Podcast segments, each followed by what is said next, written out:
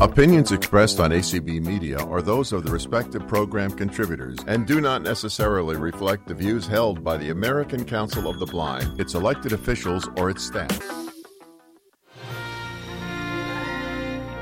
This is Sunday Edition with Anthony, a news magazine show featuring human interest in the spotlight, movers and shakers, and the news and happening that affect all of us in and out of the ACB community.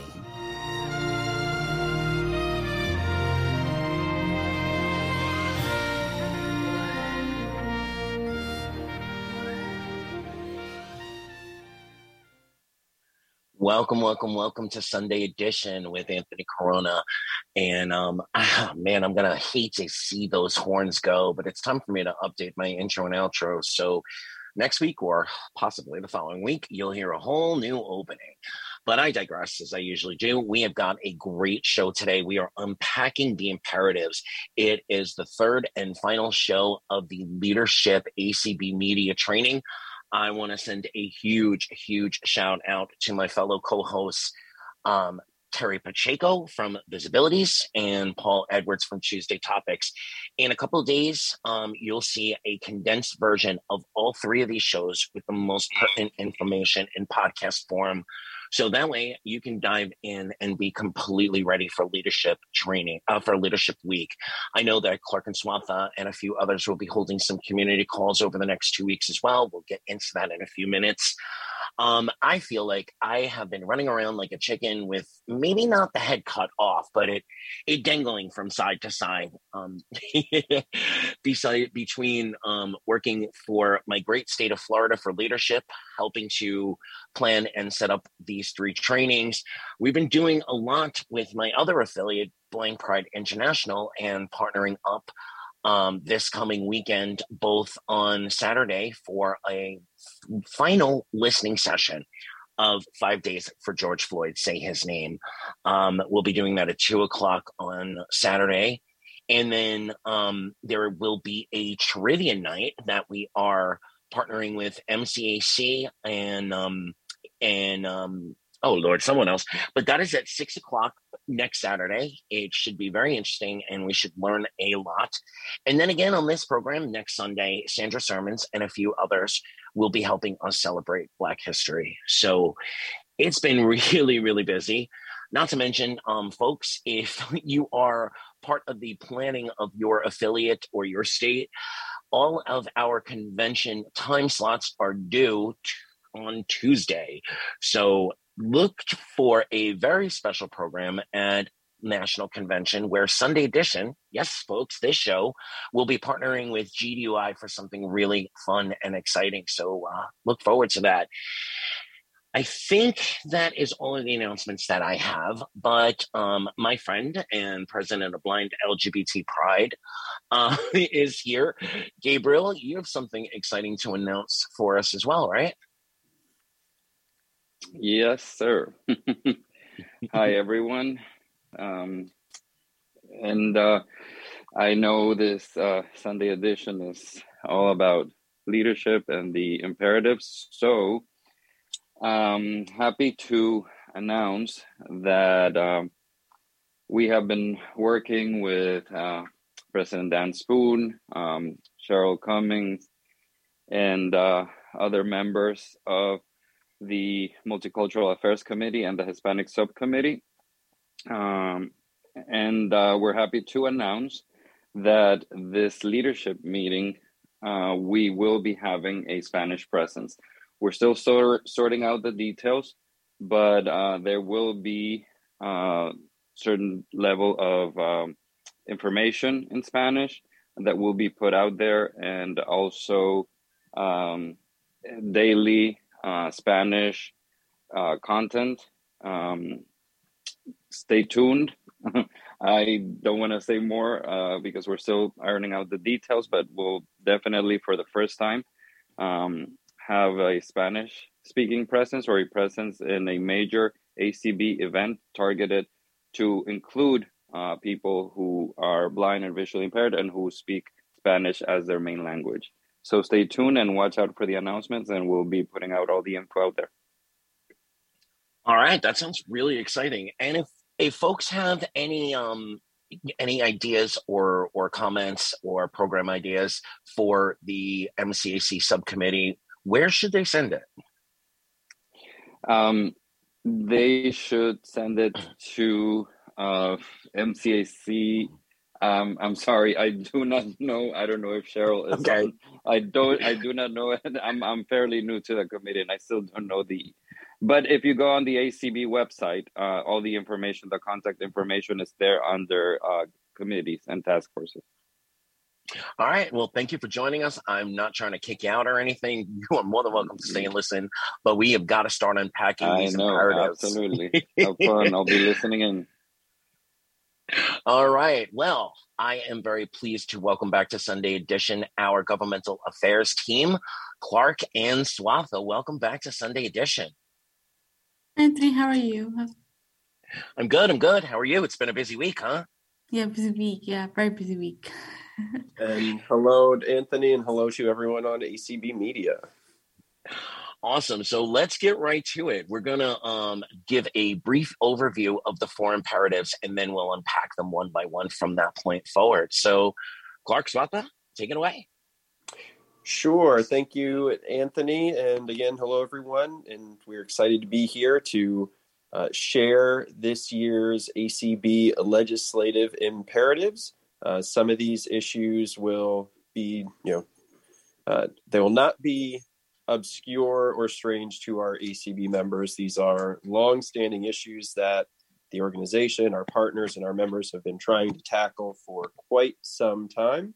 Um, and some of them have been legislative imperatives in the past. So, speaking of which, one of them comes back from last year. And Swatha, do you want to share about the Exercise and Fitness for All Act? Yes, absolutely. So Exercise, Exercise, Exercise Fitness for All Act is a um, bill introduced by Senator Duckworth and, Sen- and Representative um, Young and Saulnier. In the House and Senate, um, it would make um, gyms and fitness facilities um, require them to have to have um, a certain number of accessible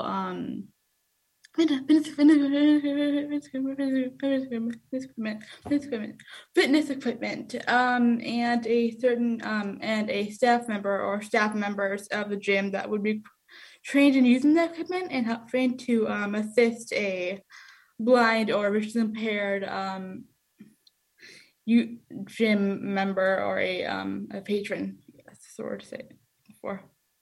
That's right. And I know, I know we've got uh, folks from the ACB Get Up and Get Moving campaign, and we'll uh, have a conversation with them here a bit a little later in the, the program. Uh, but moving on to our second imperative, a, a long-standing issue, especially for our members in ACB Diabetics in Action, is how can we get uh, accessible, durable medical equipment and home diagnostics equipment? And there is actually there's a bill for that. Uh, and that is the Medical Device Non Visual Accessibility Act. And that is our second imperative. So, and this is a bill that would require uh, class two and class three medical equipment with digital displays to provide non visual access for people who are blind and visually impaired. So, that bill is uh, only in the House of Representatives right now. It is, however, now a bipartisan bill uh, with more than oh the last I saw, I, I, can say at least 18 co-sponsors. It could have gone up since Friday, nice. um, but it is a it is a bipartisan bill originally introduced by Representative Schakowsky from Illinois. So in Swatha, our third resolution, uh, it's resolution. Geez, I wish it was only a resolution, but there are there are four or five resolutions just this year related to the accessibility of websites and technology. So Swatha, what's resol- what's ah, geez. Happy Sunday, everyone. What's imperative number three? Yes, this one is the um, Website App- Applications Accessibility Act. So what this would do is it would direct the the um it would it would direct Congress to direct the to urge the Department of Justice to set out or to establish guidelines, clear guidelines for accessible websites, accessible um, mobile mobile applications, and um, internet connected services like kiosks and um, others of that nature. So it would fill gaps where, where, where, where the ADA does not um, have gap.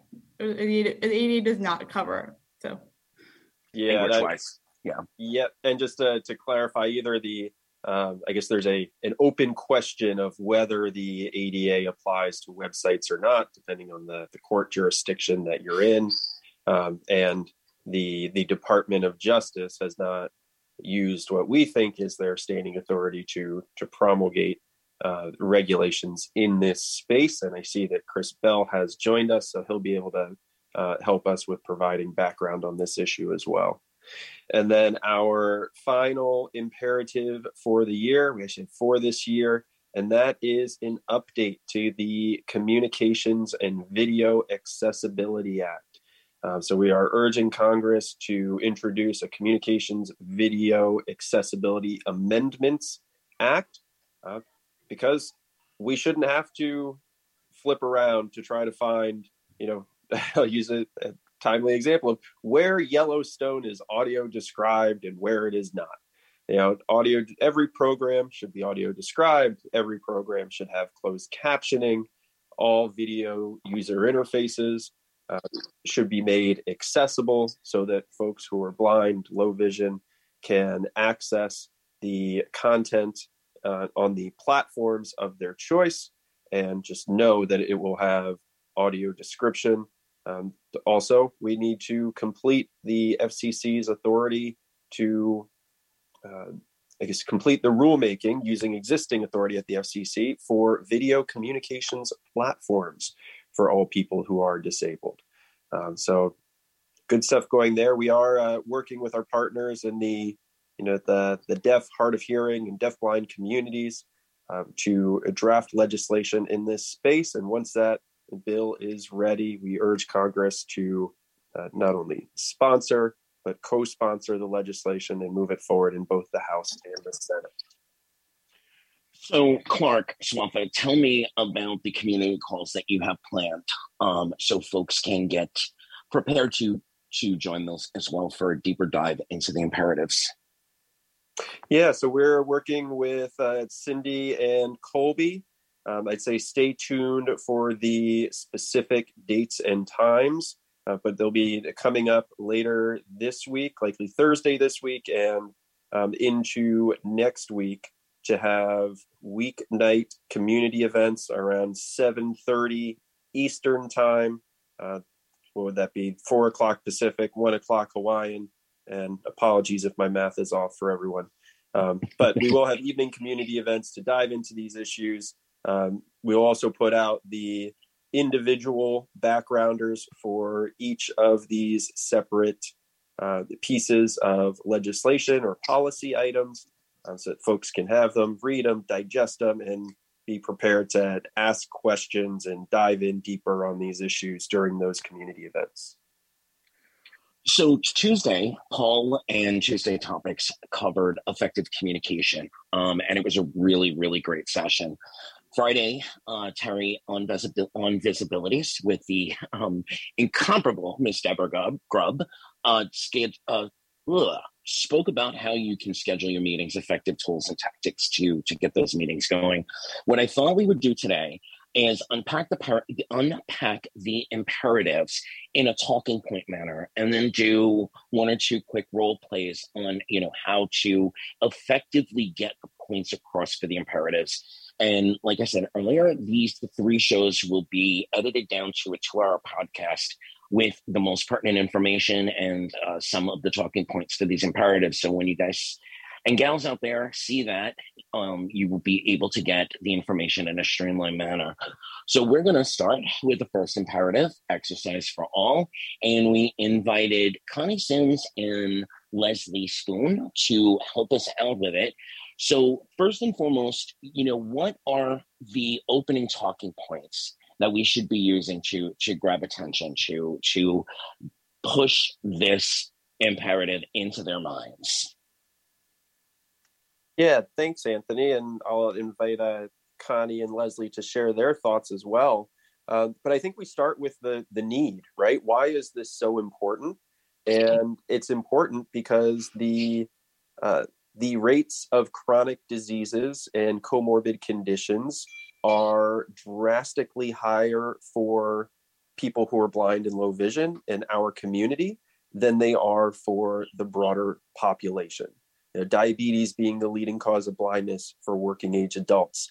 Um, and it, depending on the office you're speaking with, you can, uh, some offices may find it, um, you know, interesting uh, or compelling that diabetes being a condition that disproportionately impacts people of mm-hmm. color. Um, so there's a, a strong equity concern as well as the rates of disability and rates of chronic diseases affect all people, all socioeconomic backgrounds, and some folks more than others.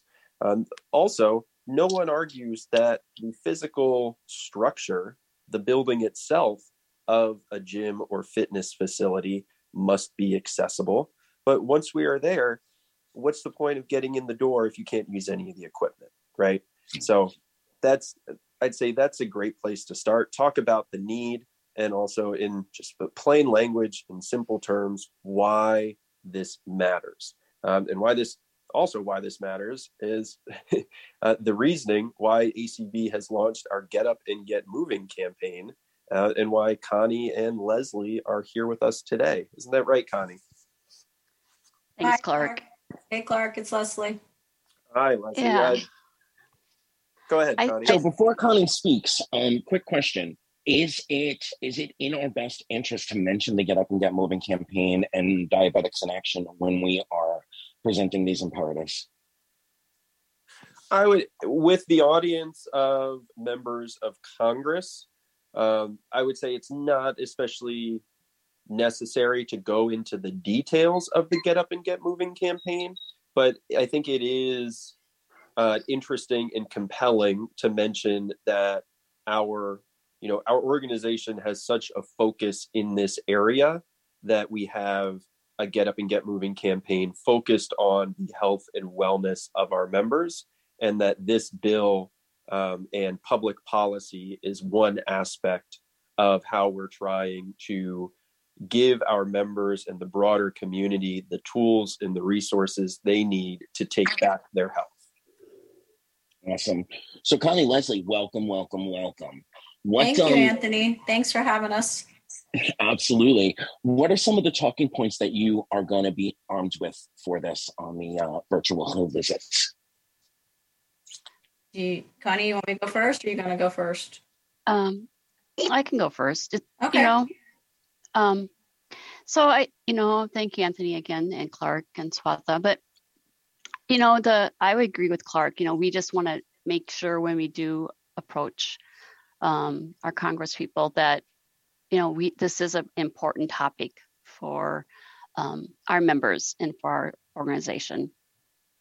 You know, and, and getting up and get moving is a huge thing because if if we're not active and if we're not um, healthy, especially you know when you exercise, as Clark stated, you know you have your diabetes you have your heart you know you have a lot of different conditions.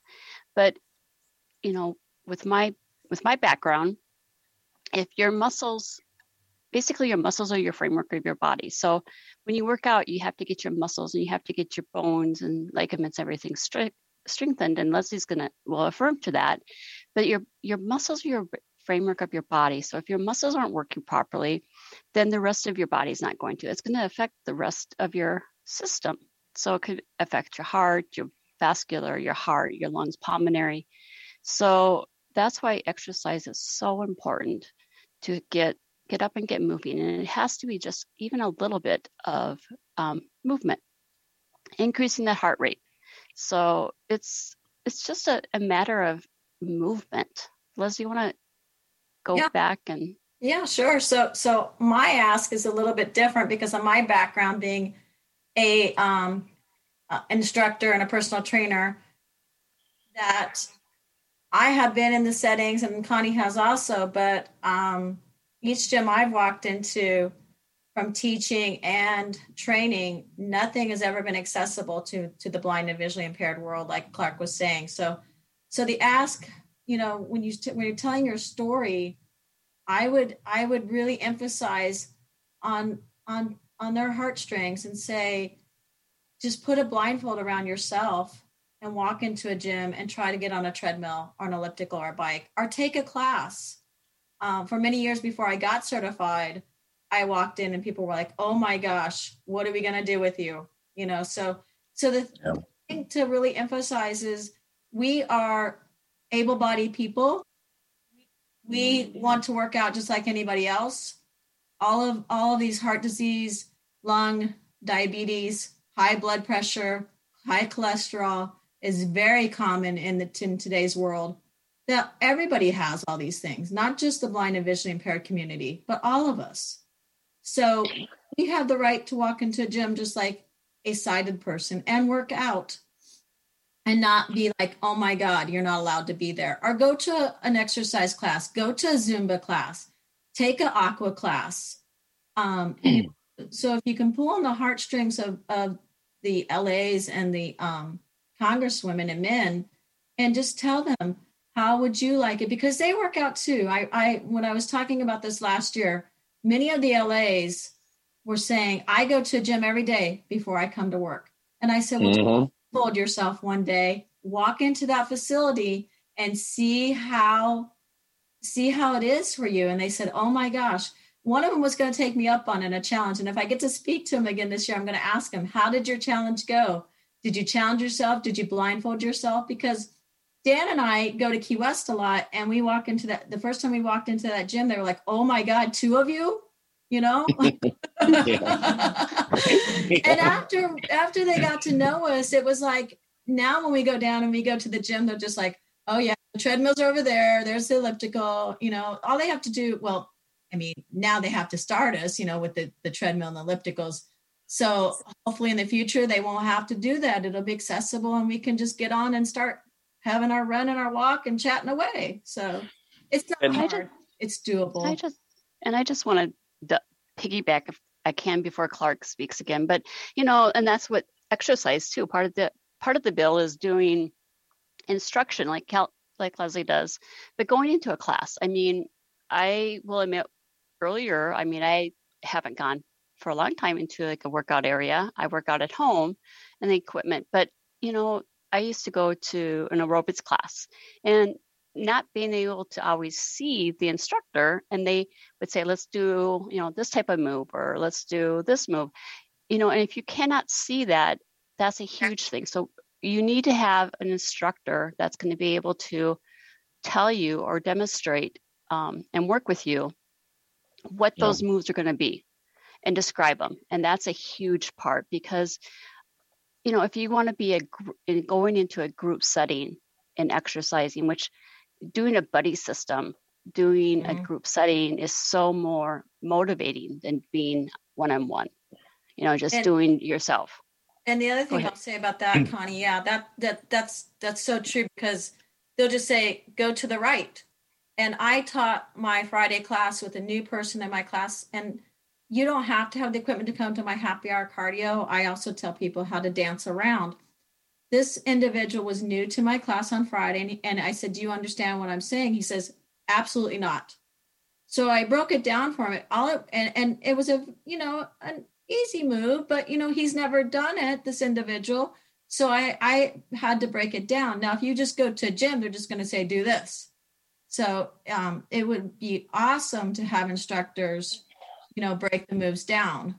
And that's what we're asking for in this bill. It's not it's not hard. It's it's it's very easy and doable. It just takes a little bit of community. So as we roll this back to Clark, I, I, know you know statistics and and you know straightforward talking points are always very helpful.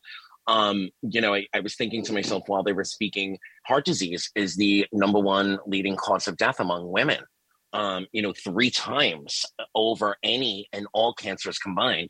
So that's another statistic to throw in there. And imagine, you know, layering on top of it that, you know, we're blind or low vision, you know, the only avenues of exercise that we have are, are in our own homes at this point. You know, we go to hotels, we go to gym. Not they're they're not the only ones we have with, but they're the only ones that we have without some form of assistance. And we need to level the playing field.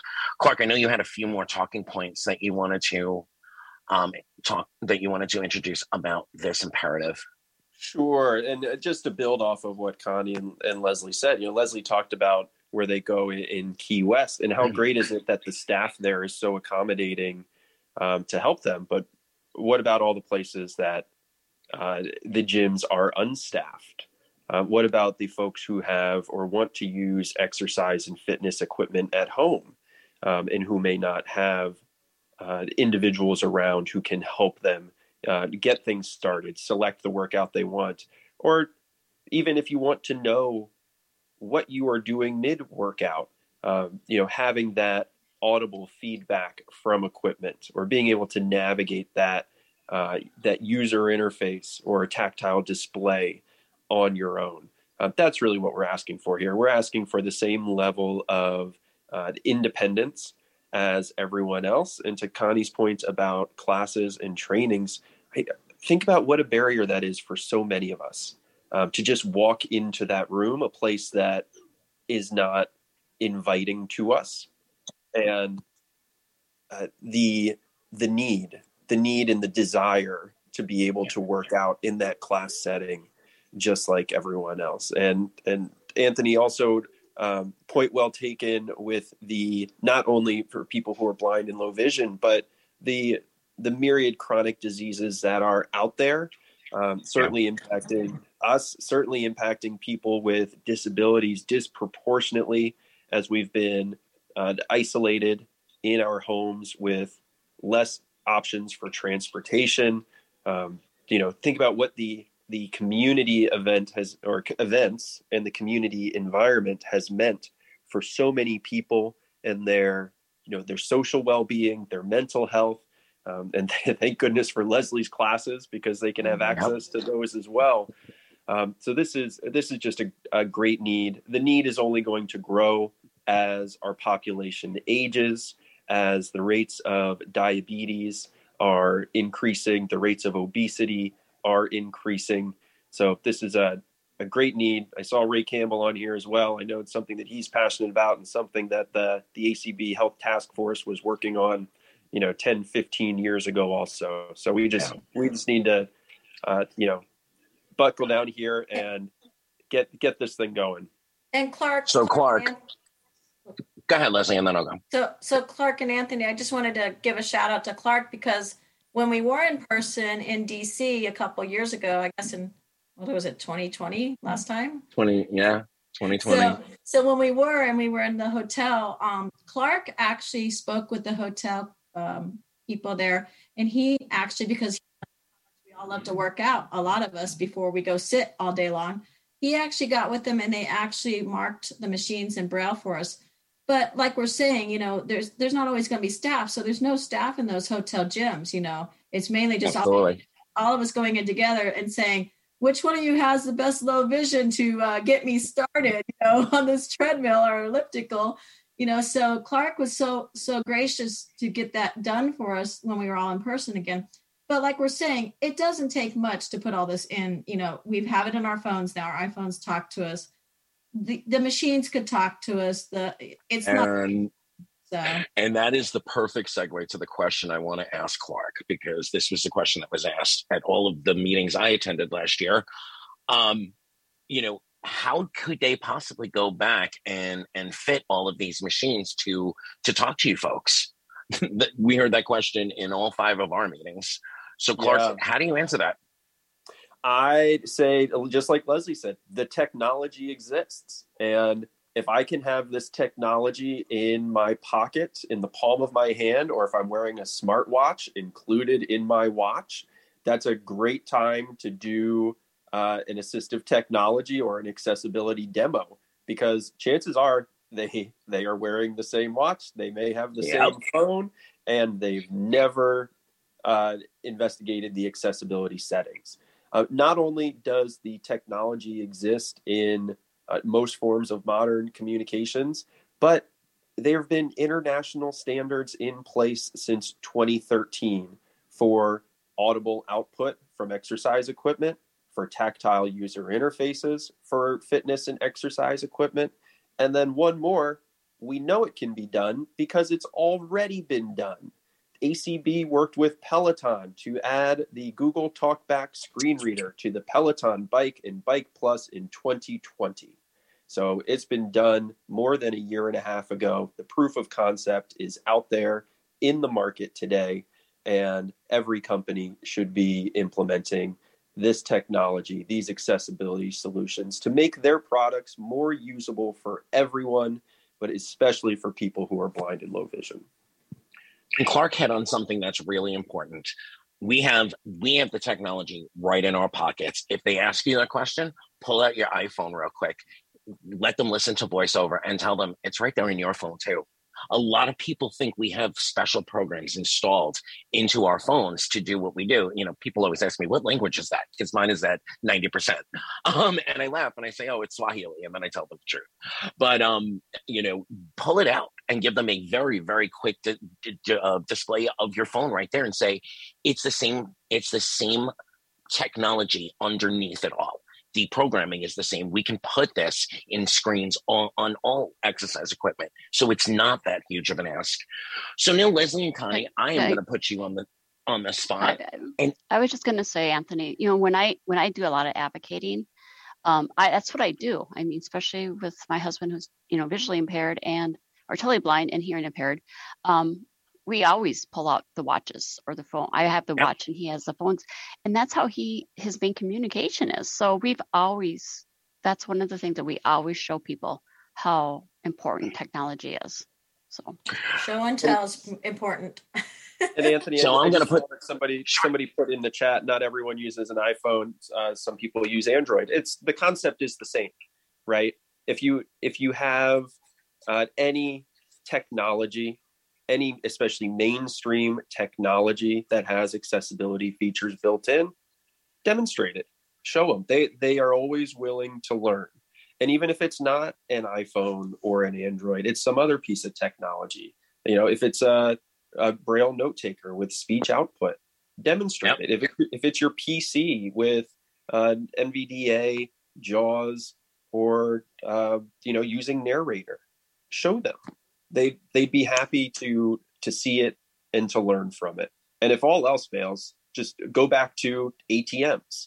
You know, all ATMs uh, with a headphone jack have audio output that you can yep. enable when you plug headphones into an ATM. It's just finding that headphone jack, but we're yeah. we're digressing to to a small degree. I am going to ask Leslie and Connie which of you wants to play the part of an LA and which of you wants to run through a quick how you're going to introduce this bill? I was going to be the LA and and uh, Leslie was going to play. Yeah. And Leslie from the great state of Florida has been advocating on the Hill for years. So this is a fun treat for you all. And three, two, one, go. Hello, Ms. Hello, Miss Sims. How are you today? I'm I'm Leslie Spoone from the Florida Council of the Blind and the American Council of the Blind. Hi, good afternoon. How are you, Miss Leslie? I'm glad to meet you. How can I help you? Thank you for taking the time to listen to our imperatives today from the American Council of the Blind and the Florida Council of the Blind. Um, we are a grassroots organization um, with 60 state affiliates throughout the throughout the country. So we have a couple imperatives today. One is near and dear to my heart, which is the Exercise for All Act, which was introduced in the last Congress um, in the Senate and the House. So we're looking to reintroduce, reintroduce this bill again. Um, it's to help people that are, are disabled in all sorts of fashions blind, low vision, visually impaired with some low vision, or um, being in wheelchairs or any other kind of disabilities having the right to work out at any facility or your home or a hotel. Um, it doesn't take much to do it. It we you could put a a little thing in your um, in the machines that would talk to us to make it accessible. Become a into a gym and either work out. My my fitness profession, I'm a personal instructor and a personal trainer. So this is my passion. I love it. Um, I've been doing this for at least 25 years, and it's just been a really up, you know, up battle hill because you want everything to be accessible, just like the sighted world. To go into a, a fitness center and be able to get on a treadmill and access it by yourself without having a staff person to come over and, and start the machine. So we're just looking for this bill to come be re- reintroduced and um, you know maybe you can take it back to your congresswoman and see if she would um, co-sign this bill. Thanks leslie. I, I would i would be interested in in looking at it and i would you know be willing to take it back to my congresswoman and um you know more information you can give me if it was in you know in email or paper form um, so we can actually look and review it. That is more helpful for us. Um, but yeah we will consider it definitely. Thank you. We will definitely send you some um, background information on that. Clark Rachfal our government affairs person from the american council of the blind he can send that to you. And if you have any questions you can reach out to him or debbie grubb from the florida council of the blind or myself.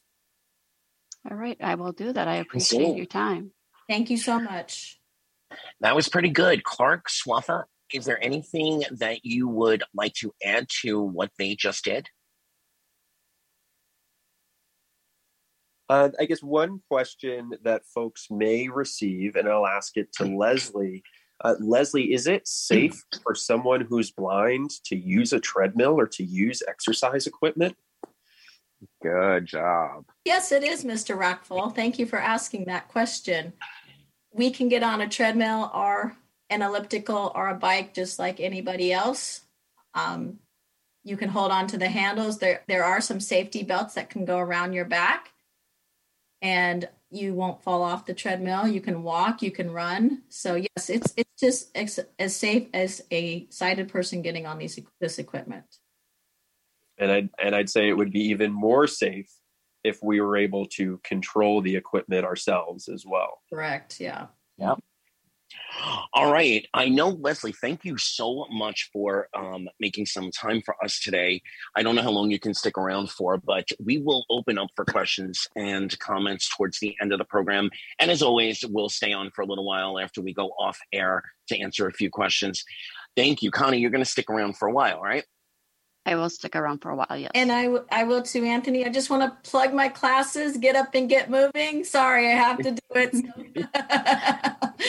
uh, you know what? Well, while I have you here, are you good for um? Are you good for the summer auction, or are you still taking donations? Oh, always, always taking donations. That's my other hat. But yes, always.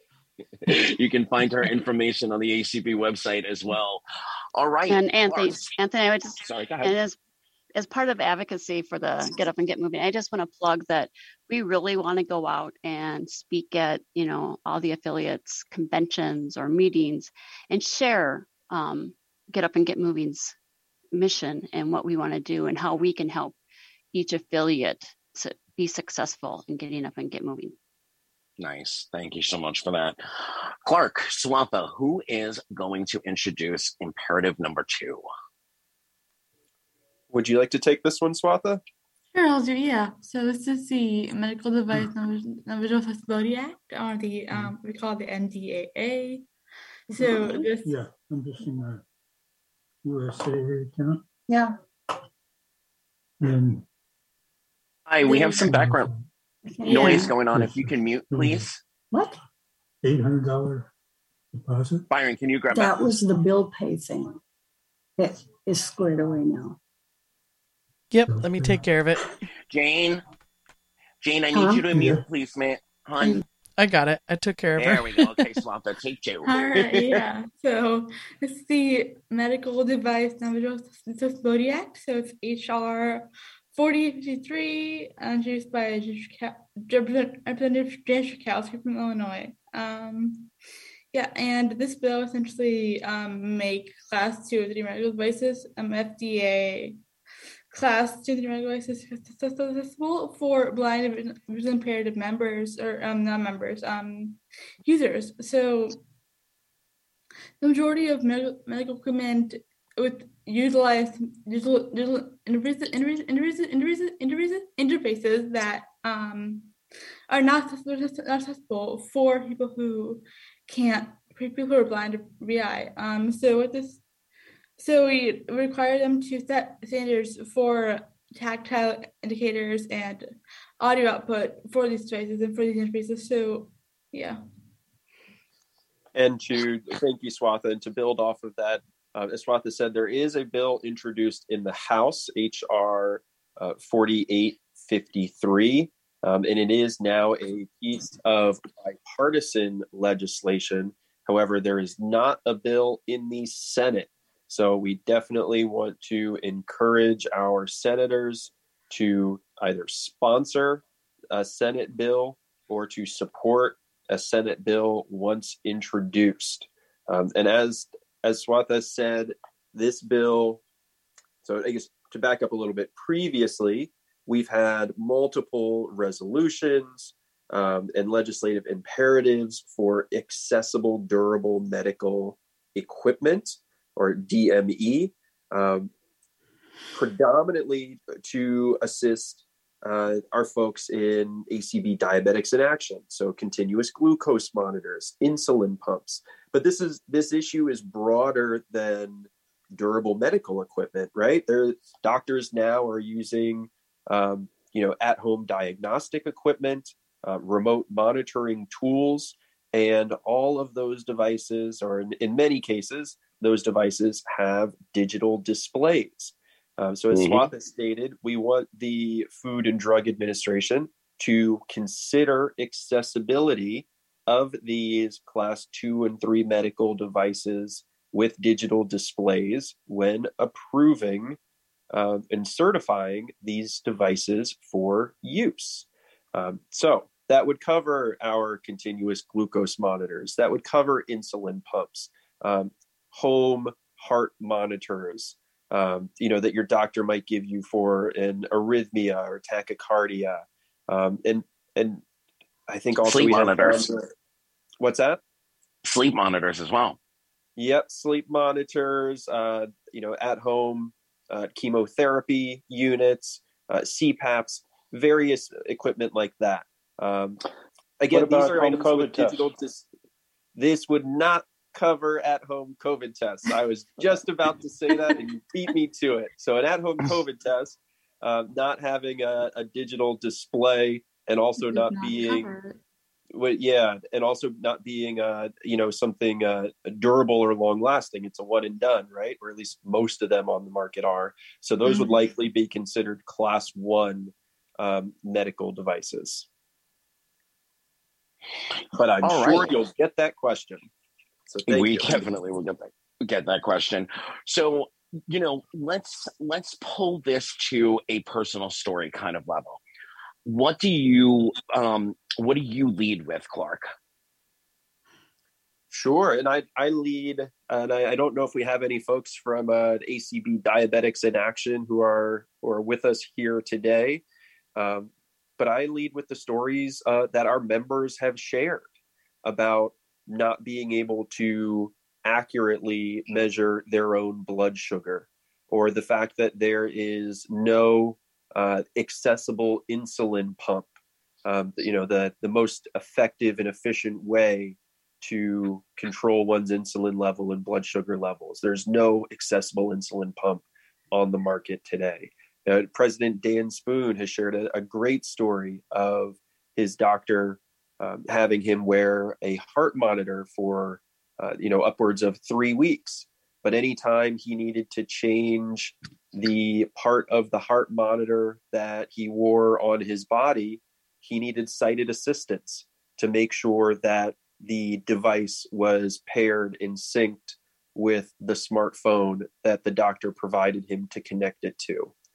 So so being able to to share stories like that being able to share stories to make it um, again like the uh, exercise and fitness for all make it real make it relevant to them um, is, a, is a great way to help drive this story home especially again uh, living in the time of the pandemic where folks are socially distant or socially isolated where transportation barriers exist, not only in urban environs, environments, but suburban and rural environments, where these tools could be even more useful uh, for folks to, again, take back their health and independently and privately manage their health conditions. Absolutely. So we're going to come back to this imperative. Thomas Tobin will be on in a little while, and we'll get a couple more talking points, and we'll do some role playing with with imperative number two in a few minutes. Let's move on to imperative number three, and I think this is the one where general knowledge, um, our community comes at with the most general knowledge. Wouldn't you say, Clark? Oh, I, I think we all certainly mm. live this on a daily basis. mm-hmm.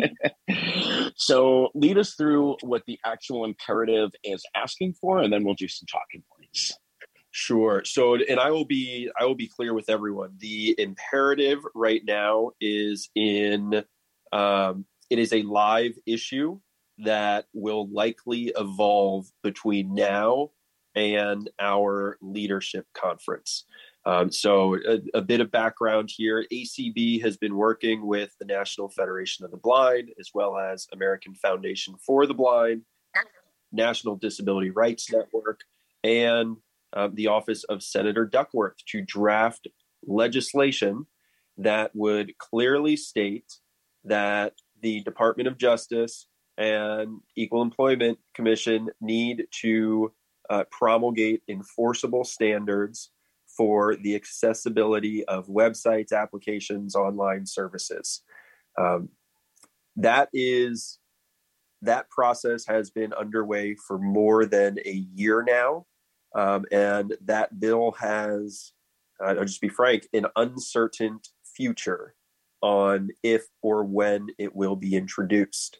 So, another aspect of this is that many of us believe that the Department of Justice already has the authority to promulgate uh, regulations for the accessibility of of websites and the internet. And in fact, the Department of Justice began uh, a rulemaking with an advance notice of proposed rulemaking. Chris Bell was that 2010 or 2011? I think it was 2010. Yeah and then that rulemaking was not completed and it was withdrawn by uh, the Trump administration in uh, 2017. So uh, we've all seen the the news stories of the court cases where, depending on uh, where you live in the United States and where you have mm-hmm. a court case filed, the outcome could be very different. Um, so the courts have stated that there is some uncertainty whether the ADA and Title III of the ADA applies to the internet. Um, one of the reasons we were working so diligently on a standalone piece of legislation was to make it clear that the the internet and online environment must be accessible because even if the Department of Justice promulgates regulations yesterday, uh, the courts could still say, no, no, DOJ doesn't have the authority to do that. This isn't covered. And someone, a, uh, a defendant, could come along and say, if they didn't like the ruling, uh, very well, um, we still don't think that we're covered and that these regulations don't have standing. So we're going to appeal to the Supreme Court. Um, so we could be one court challenge away from the Supreme Court being able to decide whether or not the ADA applies to websites and the internet. So I got a um, question from a listener through the Sunday edition email, which uh, premiered a couple of weeks ago. Just for everybody out there, it is Sunday edition AC at gmail.com. And um, this person would like to know that seeing, seeing that the medical um, equipment and medical offices are now largely through portals, is that a way to I'm losing my focus. Is that a way to argue the imperative using medical standards and um, online? I guess they mean online medical visits.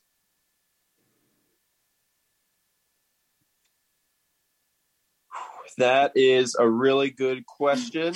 uh, I'm going to ask if Chris Bell would like to take a shot at that first with his legal knowledge. Sure. Um, well, I think it's going to depend a lot on how the language in the legislation is written. If it's written broad, broadly to include websites and platforms, um, then it seems to me that um, uh, the portal for a medical office uh, would be clearly included. Um, also, um, depending again how the law is written, uh, you have a separate provision in the Affordable Care Act, which is called, well, it's the healthcare non discrimination provision. And it provides, among other things, that uh, Section 504 of the Rehabilitation Act, which applies to recipients of federal financial assistance, that those uh, standards under 504 have to apply to entities uh, and services covered under the Affordable Care Act. So that would be another uh, basis, albeit one that would have to be fleshed out.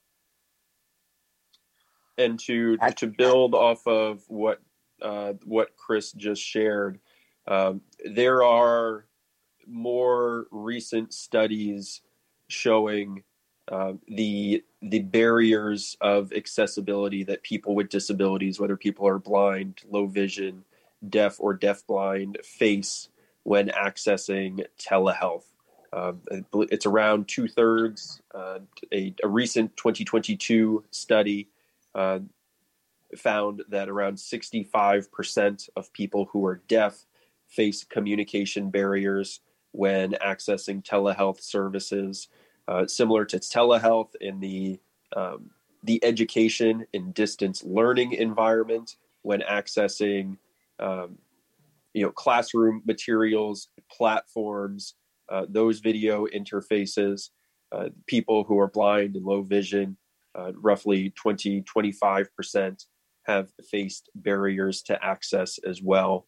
So, Chris, thank you for that that background with Section 504. I would say one other thing, too, sure. Clark, if I may. Um, sure.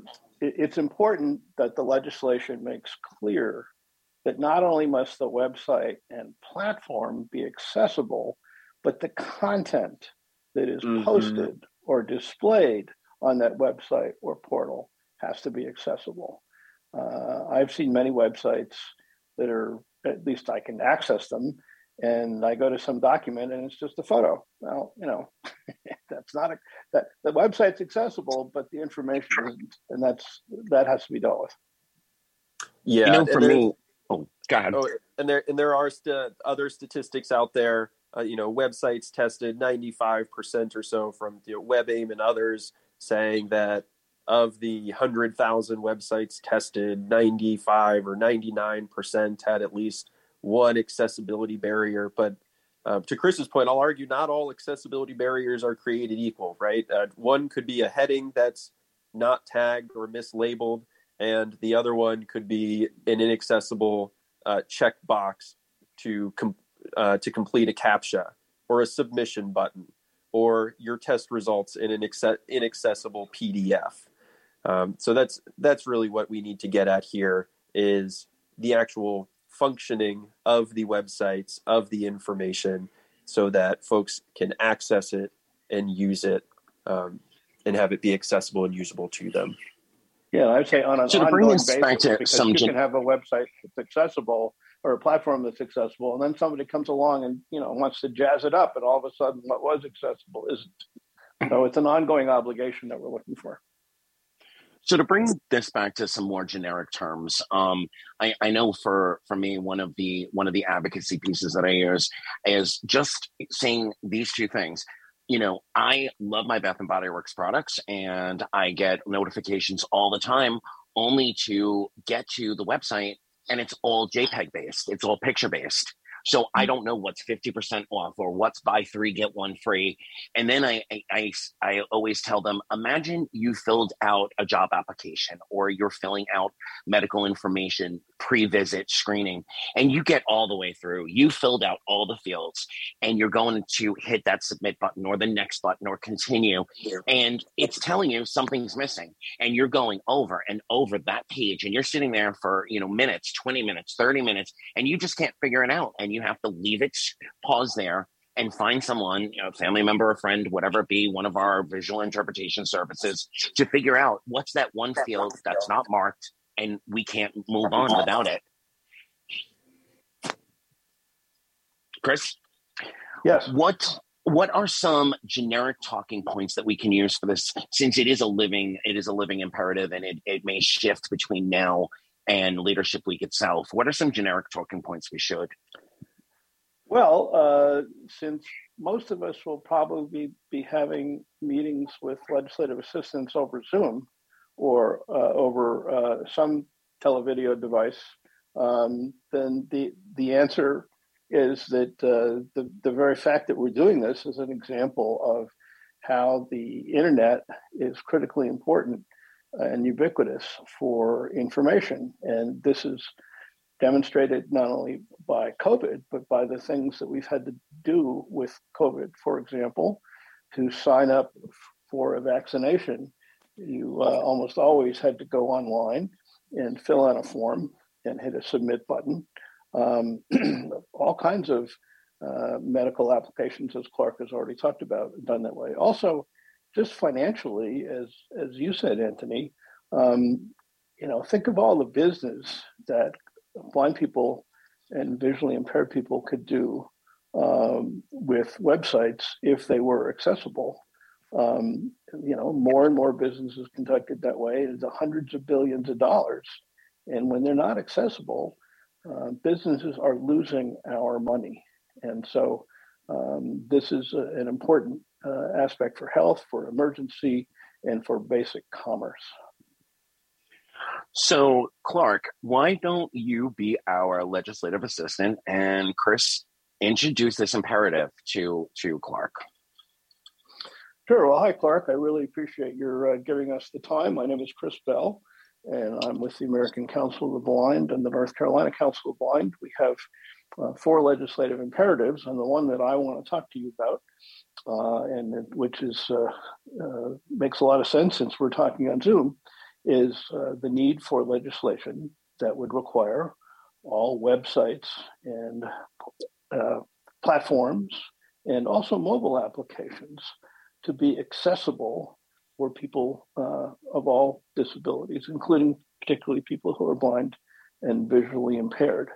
And what this legislation should do is to make clear that this is a right and that the government the Department of Justice and the Equal Employment Opportunity Commission should issue regulations that define what accessibility means in a functional way. When I say functional, I mean uh, so that uh, a person uh, can actually read what's on the website, read the headings, read uh, the uh, the controls, and be able to use the buttons and make submissions, uh, so that the the website, the internet, is fully accessible uh, to all of us. And that's going to include, by the way, all let's talk about the metaverse, which is the hot topic in, in high tech mm-hmm. now. And it also will include um, uh, mobile applications. So, for example, if you want to call an Uber uh, and you have the uh, Uber mobile app, um, such a law would require that that app also be accessible uh, to all of us. And that's not only to provide us with necessary transportation, like to the doctor, etc., but it also is good for Uber and their drivers. Uh, so, Chris, let me stop you right there, and thank you so much for sharing that with me here today. Uh, so, we're sitting here talking on on Zoom. Is this working well for you? Um, yes, although there's some aspects of Zoom I don't know about, which I, but I'm sure they're accessible. Um, but yeah, it's working fine.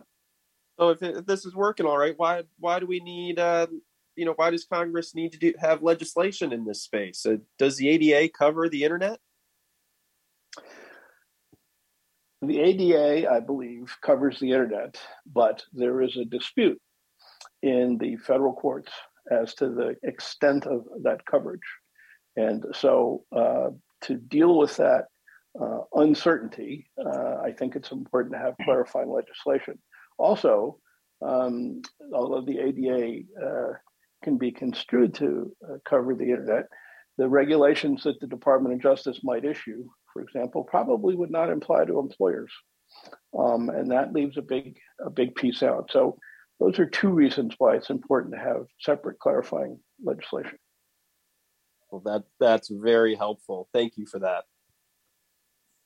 I would say that's a pretty great job. Um, Clark Swatha, are there any other talking points that you want to introduce on this imperative? I think like with what Clark mentioned about Zoom, like yes, Zoom works for, for us, but it's like it's kind of in the minority or like it's kind of it's not the only um platform out there that has accessibility that or it's not, it's not the only platform out there and a lot of them don't have accessibility features in built in or they don't a lot of people, a lot of people don't know a lot of people, businesses don't know about them and so um I em- emphasize that like yes for me guys do me guys accessible platform but they're not it's not only, only out there so. That's a yeah, that's a great point, Swatha. Just because yeah. one platform is accessible, um, it's not the exception that proves the rule, right? Not everything out there is accessible. And to Chris's point, you know, we want to make sure that the platforms and services used by employers, used by educators, used by healthcare providers, that all of them are accessible to, for people with disabilities so that we can have the the same level of access and independence as everyone else. So, Chris Clark and Swatha, I'm going to throw a question at you that I think could come up, and um, it goes a little something like this. You know, I pick up my my phone all the time, and every other day something is being updated. All websites and the the levels on the internet are constantly being updated and upgraded and relaunched, etc. So how how can how can it po- be possible to make it make it universally accessible when everything is constantly being upgraded, upchanged, etc. Okay, that's a good question, Anthony. I'm glad you asked it. So this has to be built in to the system. So just as people that design websites and design uh, work on the internet uh, have certain protocols for uh, how you put things up on a website or a photograph or whatever, they need to design into that system a knowledge of the accessibility tools. Uh, these tools exist, but they're not taught and they're not yet incorporated uh, they're, they're not taught or, or mandated for the people that are, are learning uh, website design, for example, at uh, colleges and universities. So, with this legislation, you will result in building in knowledge of how to make websites and platforms and mobile applications accessible. It doesn't exist now, but the legislation will enable it to exist. And to Chris's point, uh, you know, the DEI and A, diversity, equity, inclusion, and accessibility, that that A cannot stand for afterthought, right? We need, like Chris said, accessibility to be included from the beginning in the design, development, and testing phases of technology, software, as well as hardware, so that when these upgrades are done, the websites and services remain accessible for people with disabilities. One more. If you know you use technology such as your voiceover or your screen readers and and such why doesn't that tackle the accessibility issues why doesn't that why isn't it why isn't that enough well, not every website or every application is built to interact with the screen reader or voiceover. So um, to be developed, developed developed at first to be accessible with, those, with the secondary software or the auxiliary aids. So, yeah, not every website is built that way. So, and Great answer. there are there although there are some uh, aspects of assistive technology with some smartphones that will include having a sighted person be able to use the camera on your phone to see your screen. Um, it still remains difficult uh, if the application isn't accessible. It still remains difficult for the person to follow instructions and to use uh, the application if it's not built in to be accessible. All right, those are two great answers. Um, Clark, Chris, Swatha, anything else you want to highlight about this imperative? Uh, that's it for me. Just a big thank you Yeah, I to think I'm done. Chris and Swatha. Yeah, big, big thank you. So let's transition back. Um, I heard Tom Tobin come in a few minutes ago. So, Tom, welcome back to Sunday Edition. Um, you were wearing a bunch of hats lately too, but uh, we asked you to come in to give us some talking points on our second imperative. Clark, do you want to give um, you want to give a refresher on what we were talking about a few minutes ago? Sure, and I'm going to turn it over to Tom here really quickly because ACB Diabetics in Action uh, actually hosted a community event back in November, encouraging folks uh, to uh, have a call to action to support the Medical Device Non Visual Accessibility Act. Again, HR 4853. Tom, now a bipartisan piece of House legislation. Aha. And that's a good buzzword to use bipartisan. Agreed. Go ahead, Tom. Give us the most important, salient, you know, the, the, the points we really need to hit them with.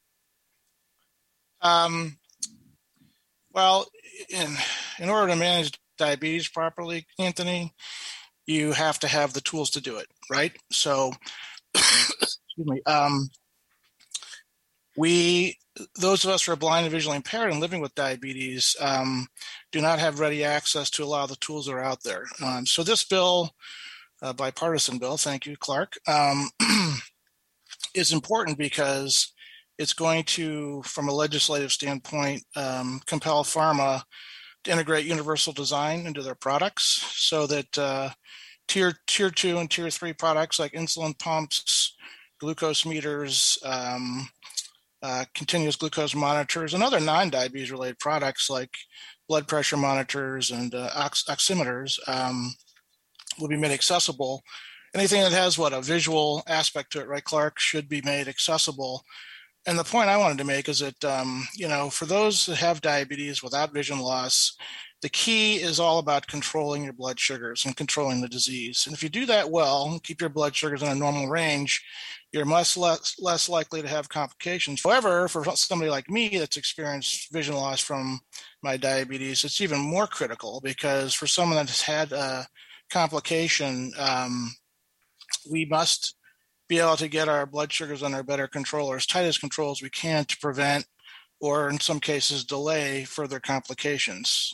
Um, a lot of times you'll see that uh, somebody will have I think I think we all know what we're talking about complications wise, but I'll just go over them. So diabetes can affect your eyes, obviously, can affect your heart, can affect your kidneys, uh, can affect your um, circulation, um, and all these things together are what you you can keep a better eye on if you have tighter control of your of your blood sugars. But it diabetes is a nasty business, Anthony. Um, it uh, it can affect you in so many ways, and um, you know, like I said, it's, it's it is an equal opportunity abusive disease. and it affects everyone differently. Um, so the rub here is that we have to convince pharma to integrate universal design. Um, and Clark, I don't know if you talked about the three the three legs of our stool, but the, the three legs are a legislative solution, which is what HR 4853 is addressing.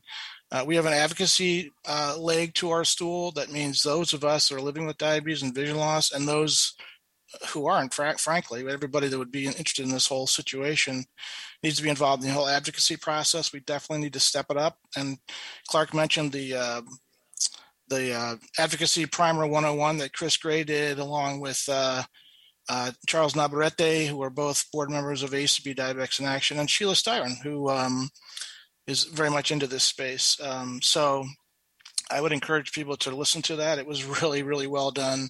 Um, and as I think Clark, you noted, it was, uh, we closed it out by doing some role playing. And that's really critical because I think people need to learn that it's, it's not as hard as some think. Um, it's actually a lot easier than most people think. So, so that's the rub. I hope that covers it. But we really have to get these devices made accessible so that those of us that have experienced complications from the diabetes can prevent further complications or worse. Um, so well, Tom, it doesn't quite cover it, and I love you to death. But um, Clark mentioned earlier, you know, it's not, and I'm not discounting in any way, shape, or form, but it's not just it's not just diabetic um, aids as well. You know, we've got chemo that people are bringing home in packs and and devices. We've got sleep machines. We've got heart monitors. Yes. So, can you talk a little bit um, on how we can present that in a more generic space? Or let me rephrase that. How do we add to our diabetic conversation these other tools that that would be covered by this? Well, that's a really good question, Anthony. And I, I would say that um, you know I'm happy to hear the bill is not a bipartisan bill. That's great. But I'd also like to say that um, you know, and Clark knows a lot more about this than I do. But when we were first pursuing how would go best about trying to get Medicare, Medicaid, other government entities involved in this process. Um, their their their advice was make it broad. Now we couldn't do everything, but this bill in particular is is is good because you're right, Anthony. It doesn't just cover people who are blind or visually impaired and diabetic. It covers a lot of other issues um, regarding other types of diseases where if you don't, you know, have good vision, that uh, you can't use a lot of these devices. So the bill, in my mind anyway, uh, because it's not just targeting diabetics, it's targeting a broad cross section of other disabilities. It should have broad appeal, I would think, amongst our legislators, just because um, it's not so specifically target, targeted and narrow. So uh, you're right. I mean, I didn't mean to say it was just covering diabetics, but uh, it, no, no, and I didn't mean it that way either. But yes. Yeah. so you know, you're right. It's uh, it's all about you know um, you know the broad appeal help yeah broad appeal and helping our legislators and frankly our constituents. That's why i referenced earlier that this isn't just a you know, diabetes related issue for those of us that have vision impairment. It's a it's a much bigger broader issue that could impact a lot of your listeners that aren't diabetic or visually impaired. And so i think that's the point. We need you know we need numbers guys. We need people to get involved and raise their hands and say you know what? This is important to me whether i'm dealing with these particular issues or you know we have a lot of our members in ACB Diabetics in Action who are not diabetic themselves, but they either are a caretaker for some, yeah, yeah, caregiver, yeah. or they have a family member. So exactly. So it's um, I don't I, I don't want to speak for Clark, but I would say the more people we get advocating on behalf of this particular legislation, the better chance we have of getting it moved through the legislative process and hopefully at some point being signed into law. Um, and I, I, wanted to finish one thought too. So we've got the legislative leg of the of the stool, we've got the advocacy leg, and the third leg, um, which Chris Bell probably be interested in knowing about, is is litigation. Uh, of course, that's our last, um, you know, um, you know, last, course of action.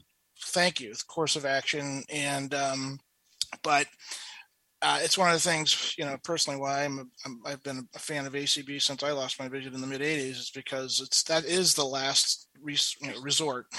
we don't speak out, we don't pull out the big stick first. We kind of try and do our jobs, educate, and follow other avenues to help. Um, you know, in this case, our our people in the pharma space understand why we need these things, so that we don't just win the battle, but we can help win the war if we can convince them why this is important to our community.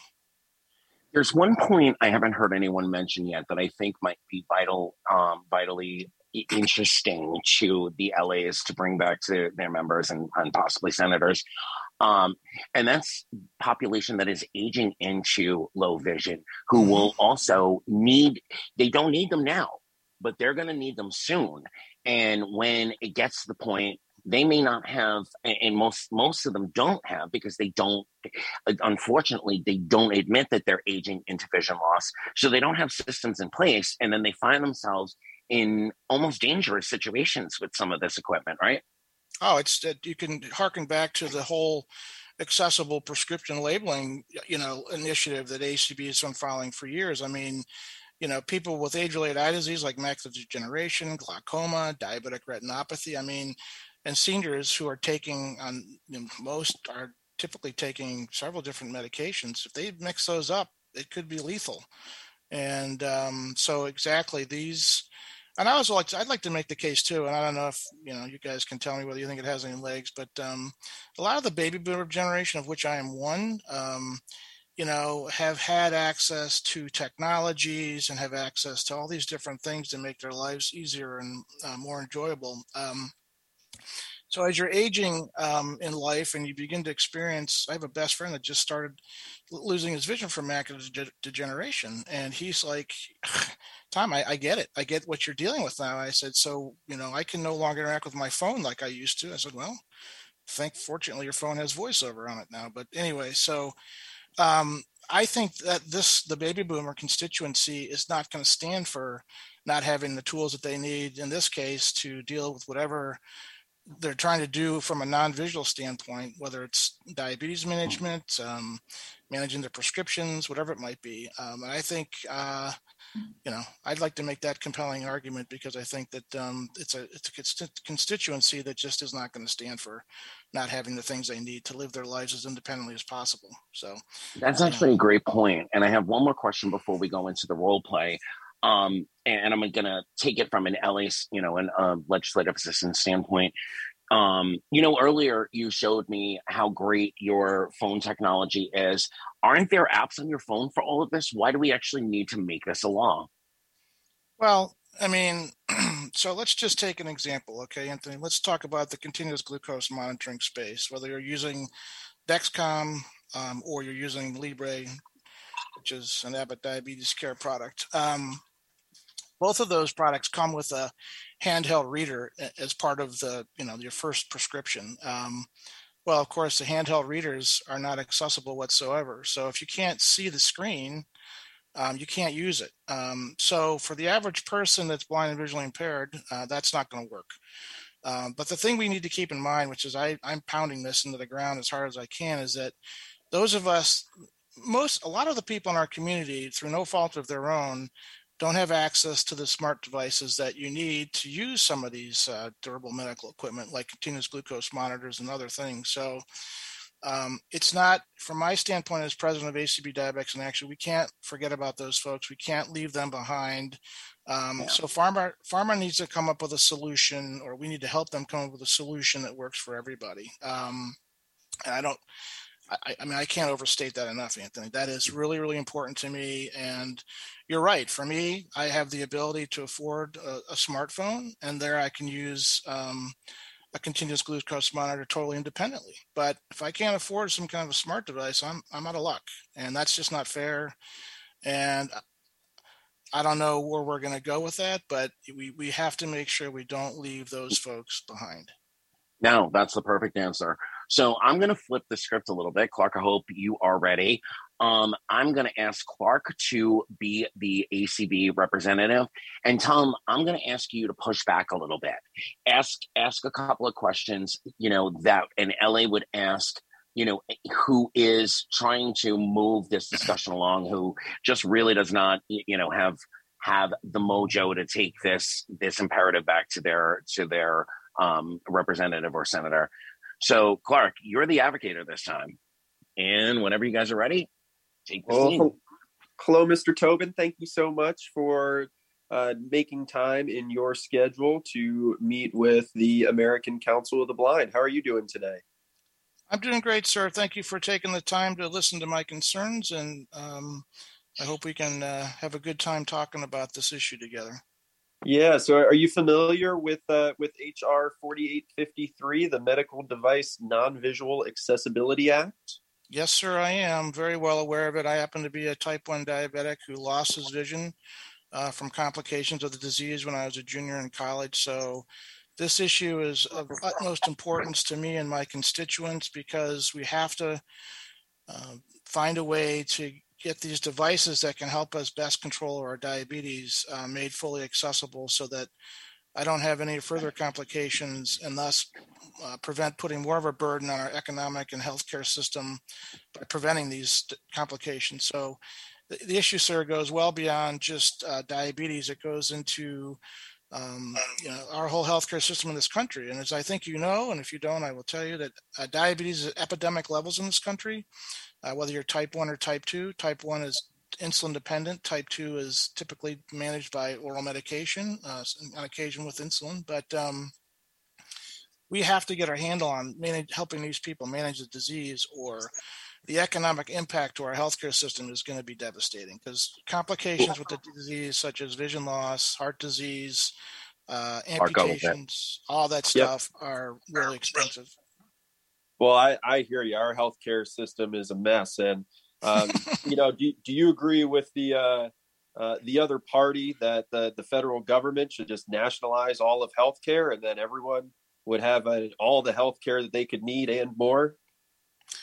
I personally do not believe in that federalizing the healthcare system. Um, and I would have to say that, sir, it's not a political issue. I don't care which party you're from. It's not a political issue to me. It's it's a it's how do we you know best take care of the people in our in our society and um, I, I, have I have the particular belief, sir, that um, if you give something away, people don't value or appreciate as much as if you um, make somebody you know pay for it. And I'm not saying you know pay exorbitant things, but I was taught as a very young kid that if you put your own money in the game, if you have your own skin in the game, you value something much more dearly. So, while I'm not for a federally nationalized healthcare system, I would be for, for, something where it's not just simply a government giveaway, but something where people uh, would have to have some kind of skin in the game in order to participate. Right. So uh, I hear you. I hear you. And our our private companies, our healthcare companies, they've got a lot of skin in the game, and they're out there making the making these great products, um, so that folks like you can uh, can manage your healthcare. So what's uh, what's wrong with these these products that our great companies are bringing to market uh, right now? Well, this, I mean, I've been a type 1 diabetic since 1973, so you guys can do the math and find out how old I am. But so when I first was diagnosed, there weren't any devices. You took a shot of insulin and you hope for the best. And then, really, what frankly, it wasn't until I was a sophomore in college that in home blood glucose meters, where you could check your blood sugars using a drop of blood, really came onto the market. So, as the whole you know management of diabetes space you know pharma standpoint has evolved. I mean they have come up with all these great products um, so you, have been a diabetic for quite or you've had diabetes for quite a while and you and you're doing all right. Well i i would still like to see i would still like to drive a car um, but the point sir is that you know as i was trying to alliterate earlier is that um, you know preventing complication from this disease is, is the bottom line because it is at some point somewhere somehow it's going to impact our economic healthcare system. It just is. So um, i'm at a greater risk right now having experienced one complication and i'm knocking on wood because i haven't experienced any other complications which is kind of atypical to be honest with you sir. But um, but the point is that if people who have experienced a complication uh, from this insidious disease can get it under better control and they can prevent further complications and for, and then delay or prevent further uh, burdens to the healthcare system. It's as simple as that. Well, that's that's interesting. Thanks for sharing that. And uh, you know, can you just have someone help you with this uh, with this equipment? Um, I could, but I don't think that is is fair. I think that I should be able to independently manage, you know, my my condition on my own uh, because let's just say I want to test my blood sugar and my wife isn't around to do it. Well, guess what happens, sir? I don't check my blood sugar, so I have no idea that my blood sugar is going high or it's going low. So that having somebody help me do it just isn't the right answer because it wouldn't it wouldn't allow me to manage uh, my diabetes on my terms, on my timeline, on my schedule, um, on demand, if you will. When I need to do it, I need to do it, and I can't wait around for somebody else. So that that's not the right answer, sir. With all due respect. Uh, I hear you. Thank you so much. And uh, so so get down to brass tacks here. What what is it that you need from from our office here today? I need you to co-sponsor HR 4853, the uh, Medical Equipment Non-Visual Accessibility Act. Um, this is a piece of legislation that addresses uh, these inaccessible durable medical equipment, among other devices like blood pressure monitors and oximeters, you know, not, not non-diabetic related equipment. Um, and you know, I need you to encourage your peers in Congress and your other legislators to get behind this legislation because we really have an opportunity now to truly make an impact um, on the lives of people who are trying to live with diabetes and live well with it and manage it including those of us that have experienced vision loss. So that's what All I need right. for you to do. All right, that's very helpful. And then I know my boss is going to ask me, so I'm going to ask you: Is this a bipartisan bill? It is now. it is now. All right, that was great. Um, thank you both. That that was really really good. Um, Swatha, do you have any notes or anything you'd add to what was just role played for us? I I don't think so. I think it's good, good, good as it is. Uh, I think Tom made a lot of points and like um made a lot of made like asked like quite good questions. So. Well, that, that last question was a hint that um, those of us that are listening to this either right now or in the podcast form a little bit later on, bipartisan, bipartisan, bipartisan. Tom, can you, can you stick around in case there are some questions on this imperative? We have one more to go through, and then we're going to open it up for questions. Uh, sure, of course, absolutely. And uh, first of all, thank you for having me back. By the way, Anthony, I really appreciate being back on your show. You did such a great job here, so thank you. Thank you. Thank you so much. All right, Clark Swatha, who's taking imperative number four? All right, and I'm just looking to see our participants here. I, I do see a Carl Richardson, and I I saw Kim Charlson Kim came in too. earlier. And Charlson's here too. All right. All right. so, our final imperative is one that's more than 10 years in the making, uh, but ACB uh, worked very hard with the coalition. Um, was it the Coalition of Organizations for Accessible Technology, or COAT? Um, and that led to the passing of the 21st Century Communications and Video Accessibility Act of 2010. Um, among other things, the CVAA uh, placed into law the requirement for audio description from our broadcasters as well as the top five uh, cable network programmers um, well, that's why it, they're here.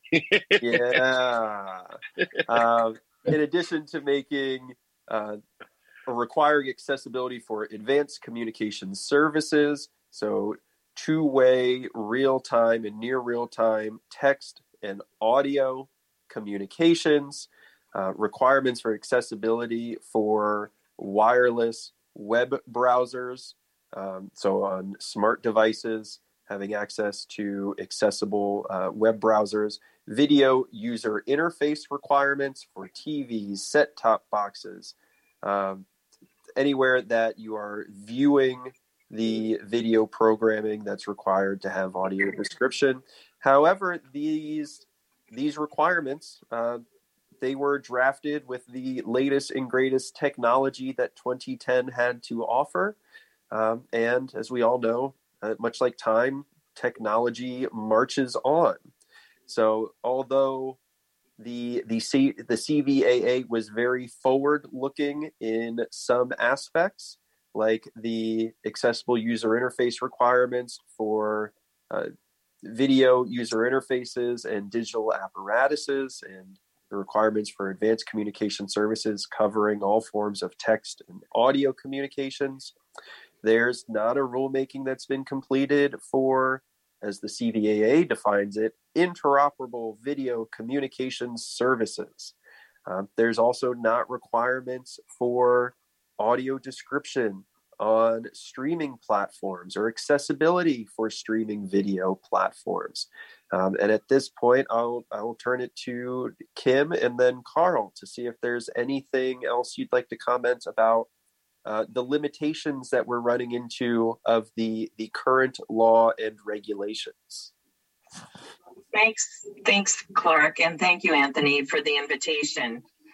Absolutely. So, I know that um, anyone who is interested and a user of audio description on a broadcast television, and I'm going to stick with broadcast television for a reason, yep. Uh, and uh, the cable providers that are required to provide access to their content, and that's kind of another issue. Um, enjoy it, want more of it, and right there is one of the key um, premises of the legislation. There's a lot in the 14 page draft legislation that I've looked at a couple times. And unlike Clark, who has a photographic memory for all these lines of legislation, um, it's a lot to absorb. But one of the major principles in the legislation relates to right now, we are at the ceiling for the number of hours uh, of audio description on broadcast television and the cable providers required to provide audio description. And that's 87 and a half hours per quarter.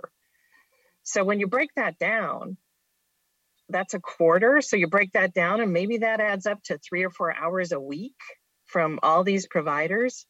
So that isn't really a lot of access, but we can't get any more because that's the ceiling that was built into the CVAA in 2010. So, one of the things that we want to see is more access, broader access to the content that's available on broadcast television and the cable networks and stations that are out there. The other thing that it also addresses relates to uh, other kinds of online access for um, television content, i.e., streaming or other sorts of services. Right now, those are not mandated in the CVAA. We have been extremely lucky and successful in advocating and using charm, using our velvet hammer, using um, litigation in some cases to get access for streaming services. And they have really stepped up to the plate and are adding more and more content um, because of our work and the fact that we have advocated so strongly on, the, on this issue. So we would really like to see more, more um, substance in the legislation to make sure that streaming services um, also qualify for the requirements of the CVAA amendments that are going to be introduced very soon. Carl, you oh. have things to add? Yeah. So, other things we want to look at is right now, audio description is only required to be passed in the top 70 uh, market or 80 market as of January, but there are over 250. We would like to see it be passed through to all markets. This also has to do with emergency notification. That become very vital during COVID to know what's going on. So, uh-huh. is, that, is that accessible to everybody? It also has to do with the deaf blind distribu- uh, equipment program to provide communication equipment for the for the deaf blind community. Without it, they would not be able to communicate with others and it also has to do with communication for the deaf and hard of hearing in terms of relay services. Um, in terms of, I want to add to Kim's thing about audio description in terms of different platforms. I think that cable is changing the way people get it in that they have a uh, set top box. Uh, soon they will all be offering apps. For instance, DirecTV now has a streaming app where you can get their services through an app rather than the satellite dish. And I think they're all going to be doing that soon. As of now, those are not required to pass through the audio description of the four broadcast networks and the top cable network. I would also like to see in there once a top five cable network, which could potentially change every three years. Once they're required to do it, their grandfathered clause in so that there's no backsliding. So they have to keep doing it uh, the audio description because the, the, the ratings do change and therefore their commitment can change.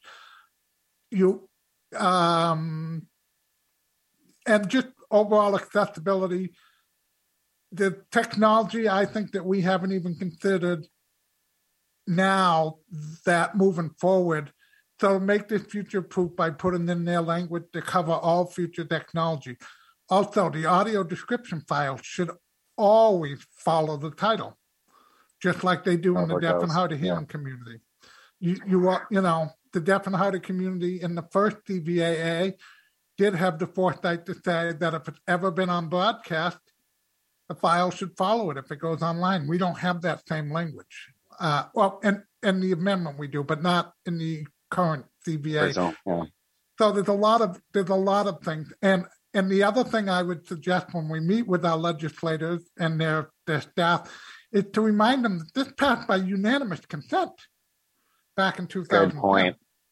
Yeah. There was no controversy of this. This was unanimously voted on. So that's, and in today's environment, that's an amazing thing. And to remind them of that might be a good thing. And, and, and just, and COVID, the one thing COVID has shown is we're all relying on communications, entertainment, emergency notifications, uh, devices to be able to communicate, to get work done, to stay gainfully employed, employed, to be entertained when we're sitting home watching a movie. I mean, th- this stuff has actually become more important. Not that it wasn't important, but it's become more part of our lives now, as many of us are working remotely and staying home remotely.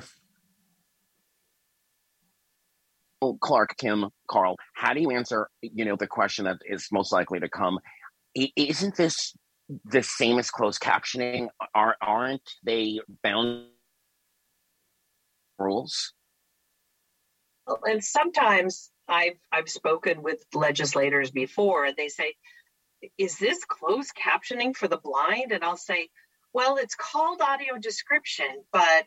what it is and is you know and then i'll explain it but a lot of people refer to it as that and i don't you know i don't say oh no no that's wrong i say a lot of people do call it that but it, it's it's words using words that are carefully selected and interspersed in the dialogue of the audio, as we all know, um, not to interfere with the content of the original program, but to help clarify for someone who can't see the screen. So think about your TV is working fine, but your picture went out, and you're hearing everything on the screen, but there's things you don't understand.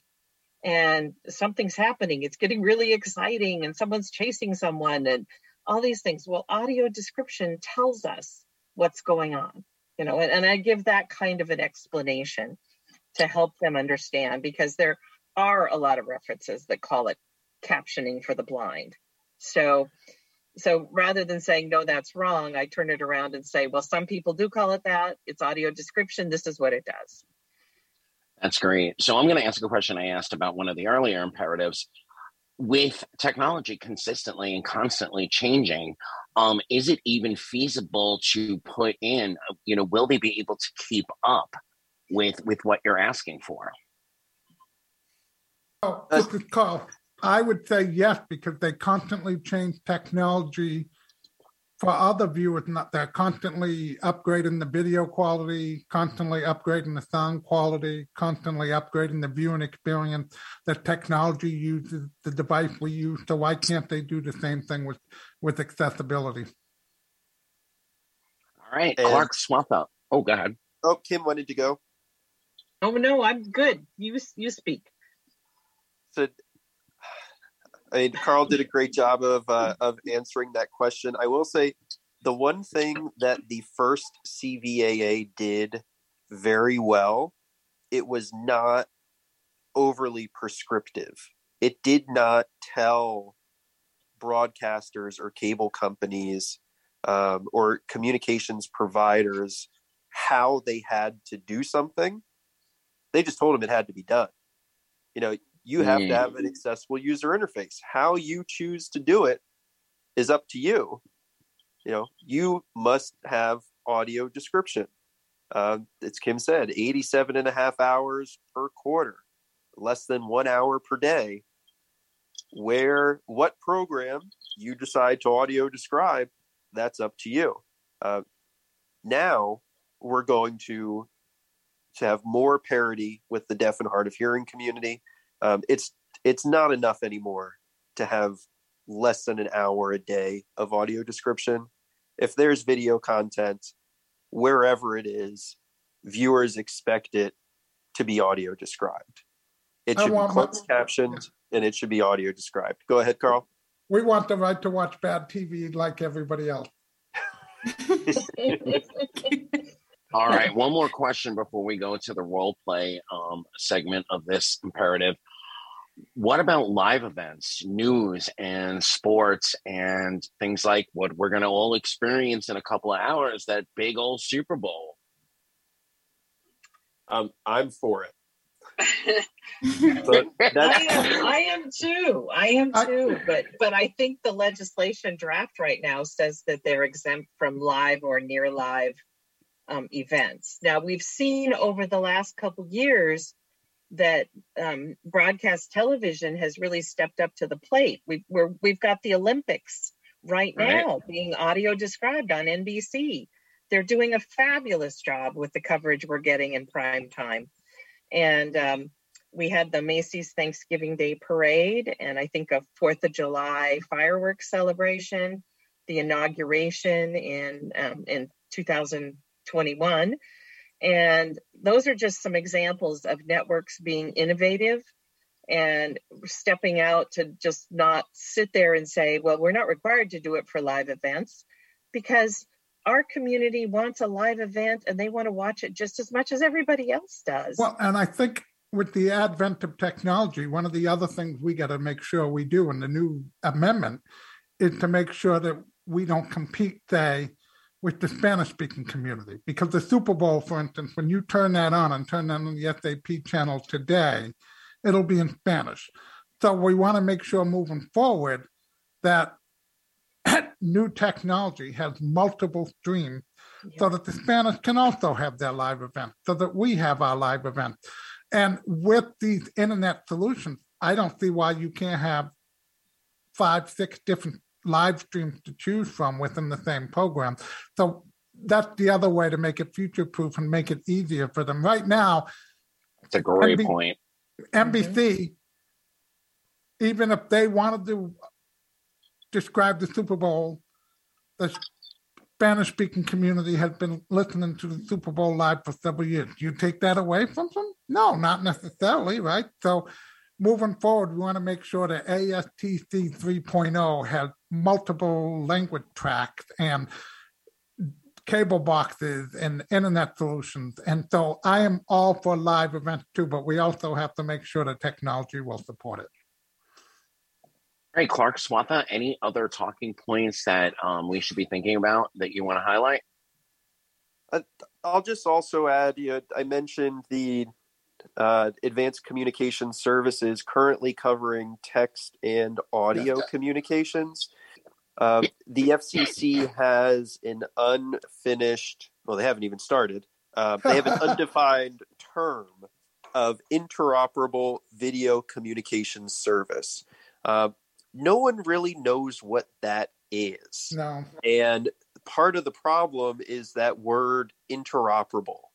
Um, so the the draft bill also redefines that to just video communication services, and by giving the FCC the authority to set accessibility requirements for video communications services, uh, this is what will really help us move the ball forward on uh, the accessibility of telehealth or conferencing Mhm. platforms, distance learning platforms. You know, we need the websites to be accessible and the apps to be accessible as well. But as Chris Bell was saying, we want we need the content on those websites. Uh, we need the video players and portals on those websites to have accessibility built in as well. All right, so let's move into the role play phase. And Kim, being our immediate past president, I think would be a great choice to be an LA. And Carl, why don't you introduce this imperative? And um, Kim, give them a little pushback. Ask them some hard questions. Oh, Kim never gives me I'll have, pushback. I'll have fun. Oh, like Kim and I ADP never give each other pushback. Are you kidding? Um, so, so Mr. Mr. Richardson, very glad to see you today, but um, my time is limited. So, you know, what can we do for you today? So, yes, hi, my name is Carl Richardson. I'm with the Bay State Council of the Blind and the American Council of the Blind. We're here today to um, discuss the legislative imperatives that are important to the blind and disability community. I'm here to discuss uh, amending the 21st Century Video Accessibility Act, which was unanimously passed by unanimous consent by 2010, and it has to do with advanced communication services, uh, the accessibility of television, the accessibility of web browsing, uh, cell phones, and that sort of thing. It, it improved the quality of audio description so that I, as a blind person, can watch uh, vid- television, um, access to display devices so that I can independently use them, such as TV and DVD players, and uh, access to my cell phone so that I can uh, take advantage of all the services that are out there. And also, very important to me as a deaf-blind person, the deaf-blind equipment distribution equipment program, which uh, gives out tech communication devices so that deaf-blind individuals may communicate with friends, families, loved ones, employers, society at large. So, so that's a lot of stuff. Um, so, how you talk about accessibility to television? Isn't television you just turn it on? I mean, what kind of accessibility do you need for for television? So there's two things. As you know, most of the TVs have menus and screens now, and I have to know yes. uh-huh. how to navigate through the screen. So there's a screen reader built in so that the blind can navigate from channel to channel, uh, navigate between the different things that are on the TV set, like changing your display setting or uh, access and other. So your TV talks to you? It can talk to you. That's what this legislation. Does everybody's TV talk to them? As of 2016, all devices are supposed to have um, some sort of accessibility features built in for the blind and visually impaired. Yes. Oh, that's and amazing. I uh, go ahead. I'm sorry. No, I said that's amazing. That's Yeah. very, very interesting. I I did al- not know that. I also access much of my television programming through the use of audio description, Mm-hmm. which is a form of um, it basically the description of key vis- visual elements, time, place, costumes, settings, actions that are taking place on the screen, being read by a narrator during gaps in dialogue, so that it helps in the storytelling for those who are blind and visually impaired. So, so that doesn't sound like captioning. Captioning's for deaf people, right? No, captioning is a verbatim transcript of, of what is being said, as well as Okay. talking about background noises and things so that they can follow. This is is uh, very different. This Oh, is I, I don't hear that on my TV. How Well, do you have- blind people get that? Well, the, a feature with and the four broadcast networks and the five top cable networks are currently required to do 87 and a half hours per quarter, which is about seven hours a week of audio description. And you get that by turning on what is called the SAP feature, secondary audio program feature within your television set. And you turn that on. And once you turn that on, it activates that feature. Oh, so okay, so everybody doesn't hear it. But No, you said seven hours a week. That's like an hour, uh, an hour a day. That's not Yes, very much accessible television for people who are blind. That's So right. That that makes sense that you'd want to have a, an amendment to this law. I wonder why they didn't do it right the first time. Well, uh, there was a new technology for many, and and it it would it took some. Um, we were going from zero to seven hours a week, and and, and but now what this has shown over the last ten years is that there's been an increased demand and an increased appetite, and just the fact that many other streaming services are starting to do this on their own shows that there's a, there's a need for it everywhere. So what about those cable companies? You mentioned five of them. There's a lot more than five cable companies. That's how, right. How does that impact them? Well, we'd like to expand the number of channels that are required to play audio description because you know most people have hundreds of cable channels to watch. Where you know I I basically will not watch something unless it has audio description. So we'd like to. And the other thing is the um, we're only required to do the top cable rated network every three years. So a channel can fall out of it, and we'd like to make sure that once they're required to do it, they're permanently required to provide that audio description. It's not a financial hardship, and it can be done. It's been done for years now, and um, it it it should be part of just like captioning. Mm-hmm. Um, started in 1973, and it took them almost 30 years before they had 100% captioning. Uh, we have now been around for j- just over uh, 20 years, and we, we want to now increase toward 100% audio description. Mm-hmm. That's certainly understandable. Is is industry part of this equation? We get a lot of people in the office about it from industry, you know, so we have to think about that. Yeah, I mean, some it it some industry is is is all for it and does a lot of good work, um, and and and some see it as an some theater than that on, but I would look toward the streaming services and, and some of the stations, uh, some of the network that have embraced uh, audio description because they know that it, it expands their audience. Have the streaming services done it voluntarily? It doesn't seem to be part of the the law as I as I am familiar with it. well, somebody on demand streaming services have done it voluntarily, yes, mm-hmm. such as Netflix and Prime Video.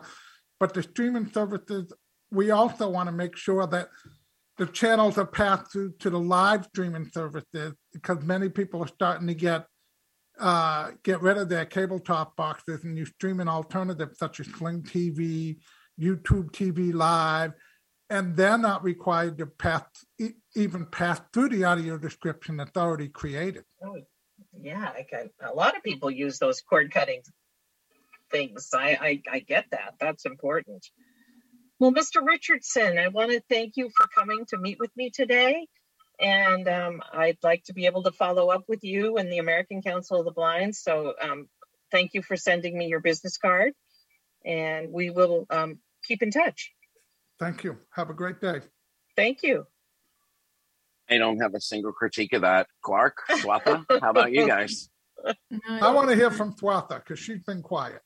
Yeah, you what what'd you think of that? I really thought it was a good a good example. Um, yeah, I think emphasizing, emphasizing the aspect of why it's necessary and why it's like, personal to you. So I just like add it in, but it's good otherwise. I think. I have to say, it was the perfect mix of giving the facts as you know, and we we're not robots, so we we can't recall all the facts you know at a moment's notice in every single instance but it was it was a great mix of the facts as they're slated and personal anecdotes that really drove it home. Thanks for for pushing carl a little bit kim. I, i'm sure that that was a big stretch for you. So before nice we go job. to before we go to questions and comments um clark or swatha or both um, we've done a couple of role plays on on all of the imperatives. Is there anything else you want to touch on? Do we want to pull back and and re role play anything? Um, are you satisfied with with where we've gone with the imperatives up to this point? What do you think, Swatha? Hmm. I think we're good. I was like, with some of them mentioned like the if there's a bill number mentioned that I should mention like a lot of facts around the the bills and around the issues. So yeah, like what Carl and Kim and um Tom and Clark and others mentioned, that's like we should hit hit, hit home hit home hit home that too. So That's a, Swatha, real quick, are you excited about your first, you know, full on legislative week? I am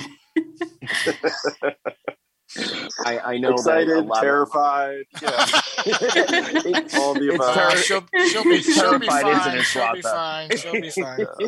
but it's all right. Great, I, to mention the bill numbers is a is a great point. So for the legislation that has bill numbers, that's very helpful for the offices. Um, for the the website accessibility in the CVAA amendments bill. Those we don't have bill numbers. Bills aren't introduced yet, so the ask there is um, really just for them to support uh, legislation once it's introduced, and the, always just be be yourselves. Share your personal stories. It could be the first time for many of these staffers that they are speaking with constituents with disabilities or people who are blind. Um, so, just sharing your personal experience and why these issues are personally important to you, your friends, your family, your your ACB community, uh, will really help drive home the the need to those staffers or to your elected members. Yep.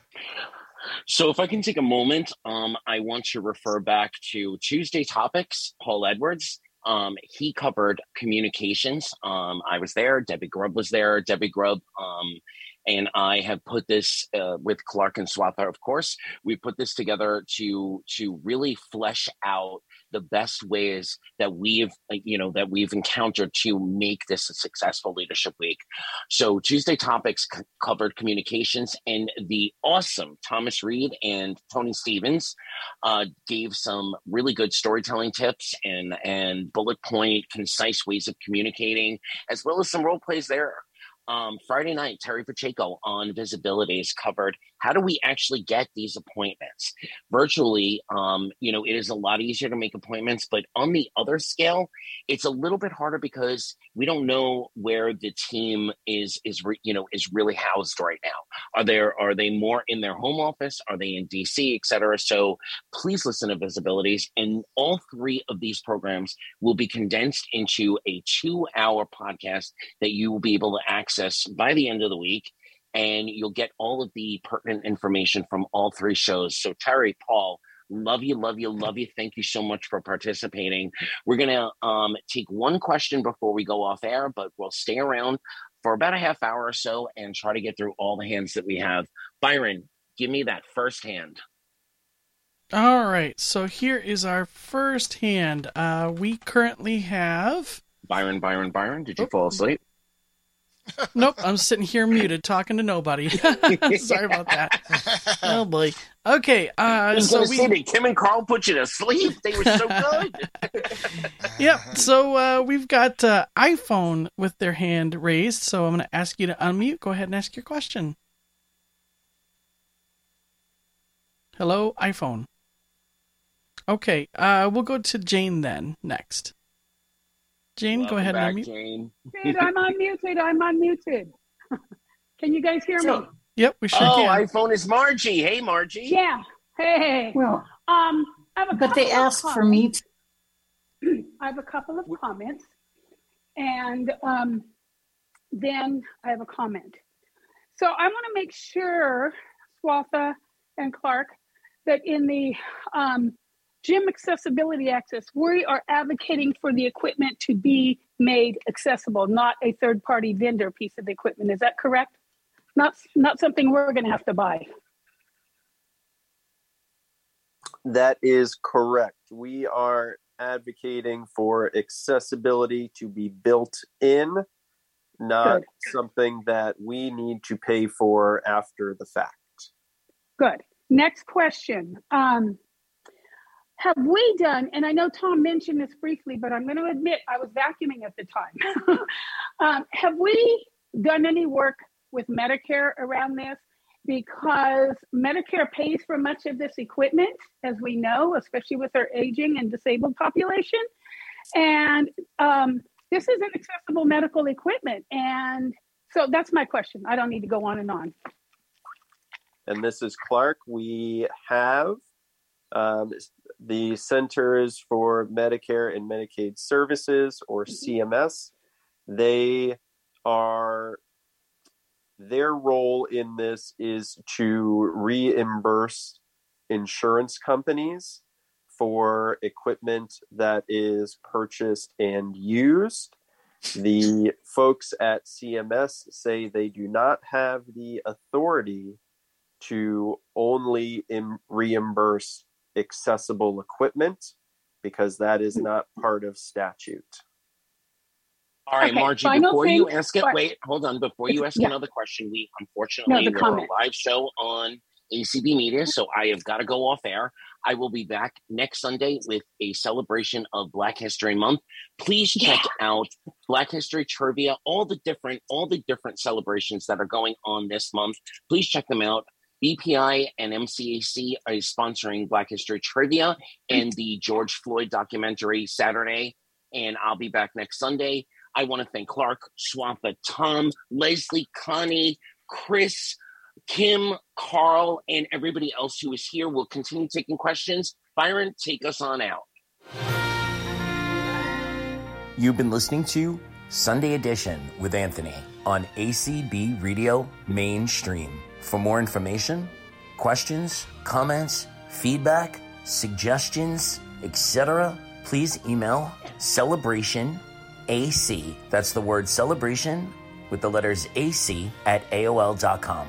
Look forward to hearing from you, and let's brunch again next Sunday